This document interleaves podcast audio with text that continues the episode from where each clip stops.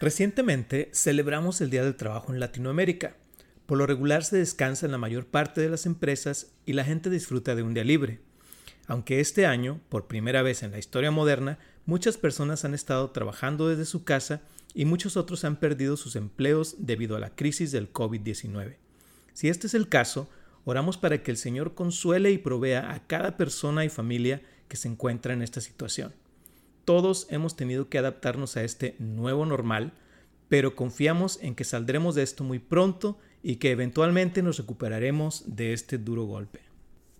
Históricamente hablando, hay un distintivo muy particular en la celebración del Día del Trabajo en nuestra región del mundo en comparación con esta misma celebración en los Estados Unidos.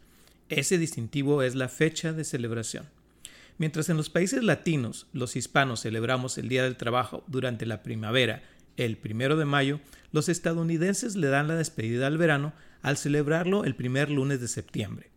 ¿Y por qué se celebra este día en una fecha diferente entre estas dos culturas? La respuesta está en la historia. A finales de 1800, las condiciones de trabajo seguidas a la revolución industrial se tornaron cada vez más duras para el obrero común. Jornadas que podían extenderse hasta 16 horas al día por un salario que apenas y alcanzaba para sobrevivir, era prácticamente una explotación de hombres, mujeres y aún niños tan pequeños como de 10 años. Con el tiempo se formaron sindicatos de trabajadores que comenzaron a pedir la reducción de la jornada laboral, mejores salarios y un trato más justo para los obreros. El 5 de septiembre de 1882 se celebró la primera marcha pública en honor a los trabajadores en Nueva York donde más de 10.000 personas marcharon sin recibir un salario por ese día. Así se continuaron celebrando estas marchas, pero hubo una que marcó la historia, la manifestación de 1887, que se convirtió en una huelga en donde más de 80.000 obreros en Chicago pedían la reducción de la jornada de trabajo a ocho horas. Desgraciadamente, esta manifestación terminó en una tragedia que dejó a 38 personas muertas y a más de 200 heridos. Entonces, en 1889, la Segunda Internacional Socialista, celebrada en París, aprobó el primero de mayo como el Día Internacional del Trabajo en memoria a los acontecimientos en Chicago en 1887. Sin embargo, el entonces presidente de los Estados Unidos, Grover Cleveland, buscando evitar alentar revueltas similares de corte socialista, decidió aprobar la ley de celebrar el Día del Trabajo a nivel nacional en los Estados Unidos, pero en una fecha diferente a la del resto del mundo.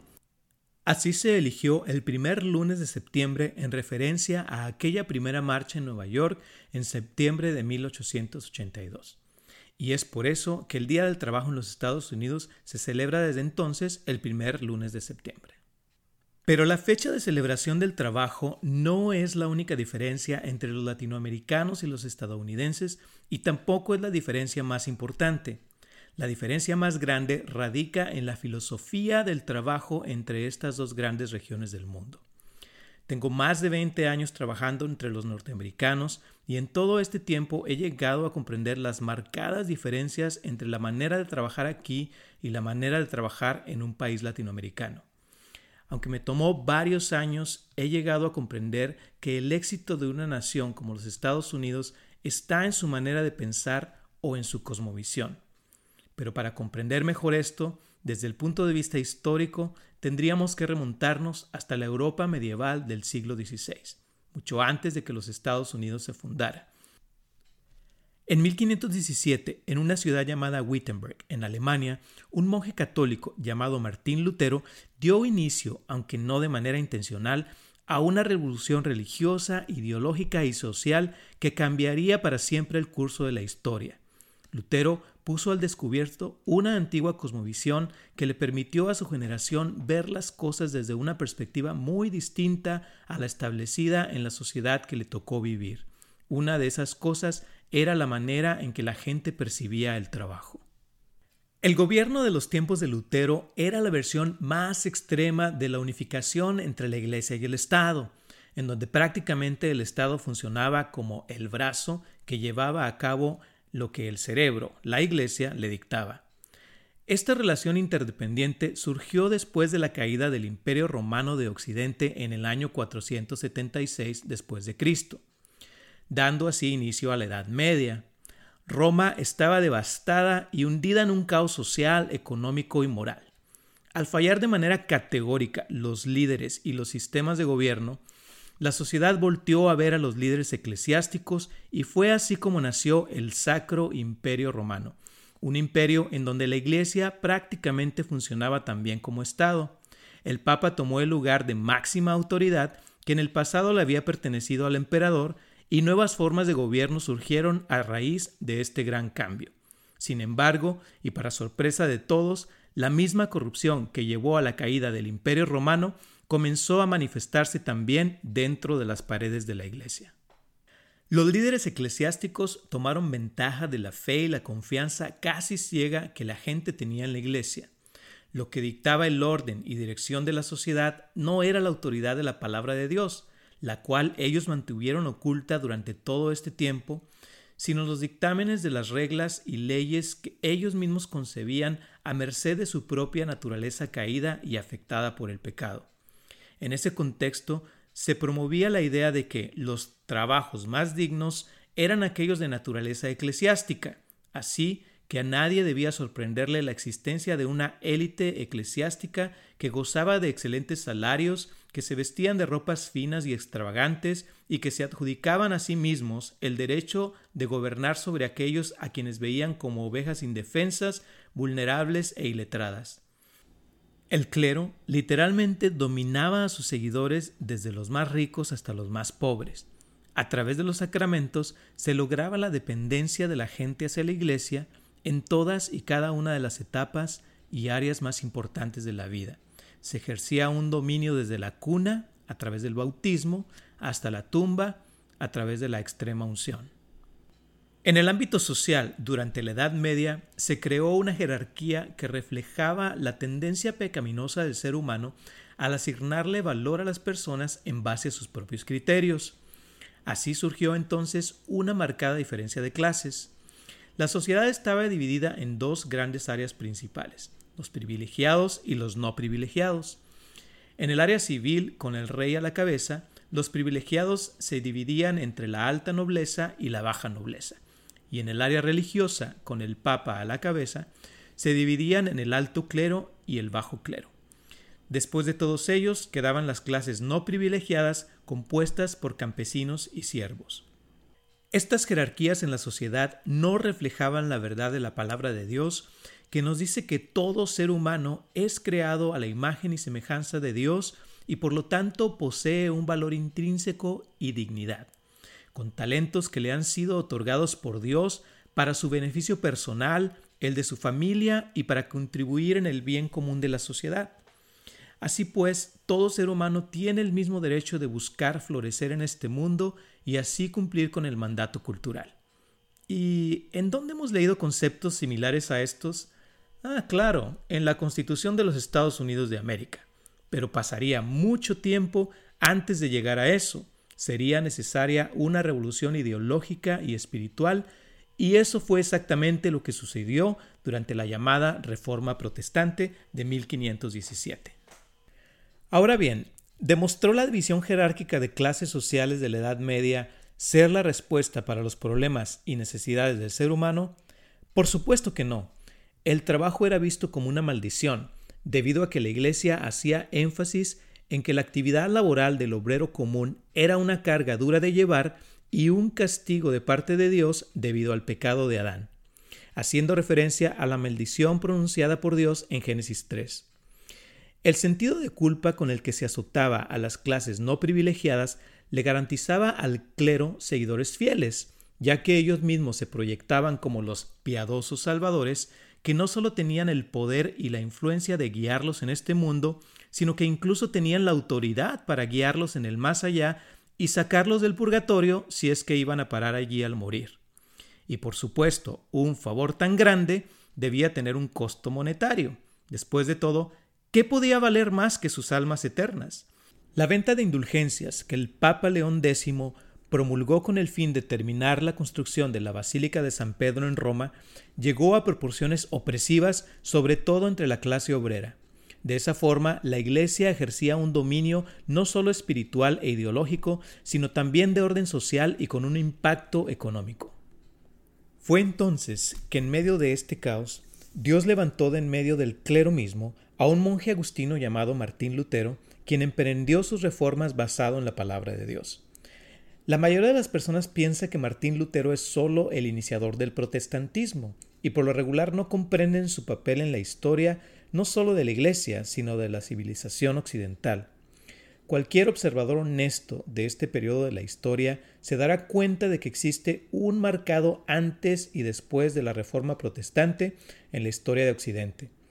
Otro movimiento paralelo que hizo su aparición durante esta etapa fue el Renacimiento, así que la combinación de estos dos movimientos históricos marcó el inicio de la era moderna.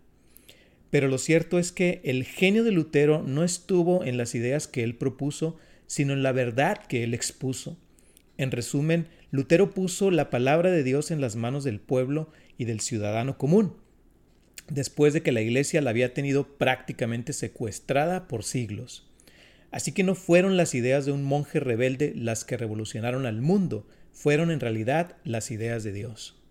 Para comprender mejor cómo es que la Iglesia y el clero ocultaron la verdad de la Biblia con el propósito de mantener la dependencia de la gente hacia ellos, veamos una ilustración ficticia.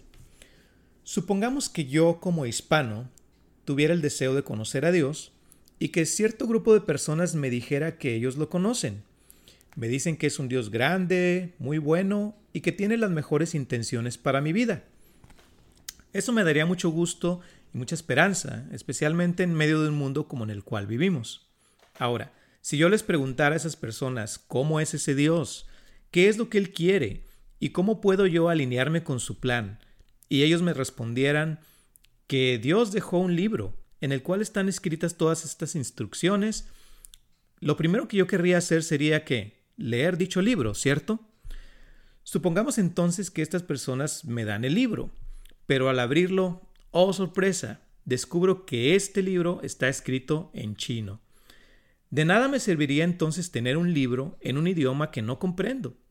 Mi limitación de lenguaje me impediría entonces conocer el plan de Dios. Pero, afortunadamente, las personas que me dieron el libro me dicen que también ellos saben chino, así que me ofrecen interpretarlo por mí y decirme lo que el libro dice. La pregunta obligada sería, ¿podría yo confiar plenamente en la integridad de dichas personas? Mm, en un asunto tan importante como el mensaje de Dios para la humanidad y la salvación, eso sería muy arriesgado, ¿cierto? Pues eso fue exactamente lo que la Iglesia Católica hizo por casi mil años con la gente. Nunca se hizo un esfuerzo por traducir la Biblia al idioma del pueblo. Esto con el propósito de ocultar doctrinas y prácticas de la Iglesia que eran contrarias a lo que la palabra de Dios enseñaba. Las escrituras estaban en latín, que era el idioma académico del clero, y de esa forma mantuvieron a la gente en ignorancia del plan de Dios para la humanidad y de todos los beneficios que conlleva el conocer a Dios de manera personal. Durante el desarrollo de la Reforma Protestante, Lutero hizo exactamente lo opuesto. Después de defender la palabra de Dios verbalmente ante sus opositores, su siguiente paso fue traducir la Biblia al idioma del pueblo, con el propósito de que todos tuvieran acceso a ella. De esa forma, la dependencia de la gente a los líderes eclesiásticos se fragmentó y el conocimiento de la palabra de Dios revolucionó la forma de ver la vida y todos sus diferentes aspectos, entre ellos el del trabajo. Lutero rescató y popularizó el concepto perdido del mandato cultural y comenzó a enseñar que cualquier trabajo honesto era digno e importante, ya que Dios nos lo había encomendado directamente en Génesis 1.28. Así que, en realidad, el primer día del trabajo fue aquel en el que Dios le asignó a la humanidad el cuidado del huerto del Edén en Génesis 2.15. Mientras la Iglesia Católica había enseñado enfáticamente que el trabajo era parte de la maldición de Dios en Génesis 3, Lutero comenzó a enseñarle a la gente que la asignación del trabajo sucedió en realidad antes de la caída del ser humano en el pecado y no después, y por lo tanto no debería ser visto como una maldición, sino como una actividad digna que le daba valor al ser humano y un sentido de satisfacción personal. Era entonces a través del trabajo que el hombre podría poner en práctica los diferentes dones y talentos que Dios le había dado a cada uno, desde esa perspectiva, el trabajo era incluso algo de lo que se podía llegar a disfrutar, pues este era parte esencial del plan de Dios para la humanidad. La maldición que Dios pronunció en Génesis 3, 17 al 19 solo hizo que el trabajo fuera más difícil de realizar por causa de la entrada del pecado en el mundo y de los cambios geológicos y climáticos que se manifestaron en la creación por causa de la desobediencia del ser humano pero el trabajo en sí mismo fue concebido como algo bueno, digno y necesario para el florecimiento de la civilización humana. Por eso la Biblia dice en Génesis 1.31, entonces Dios miró todo lo que había hecho y vio que era algo muy bueno. El trabajo estaba incluido en esa declaración. Además, en Génesis 2.2 leemos, Cuando llegó el séptimo día, Dios ya había terminado su obra de creación y descansó de toda su labor. Y la palabra original utilizada aquí para labor es melacto, y es la misma palabra que se utiliza, por ejemplo, en Génesis 39:11, en donde se describe a José realizando su trabajo en la casa de Potifar. Jesús mismo dijo en Juan 5:17 que él y su padre trabajan juntos hasta ahora. Así que podemos concluir entonces que si Dios trabaja y es capaz de contemplar su creación y concluir que es algo bueno, nosotros somos capaces de hacer lo mismo. Y por eso el trabajo es bueno y algo que debe ser celebrado.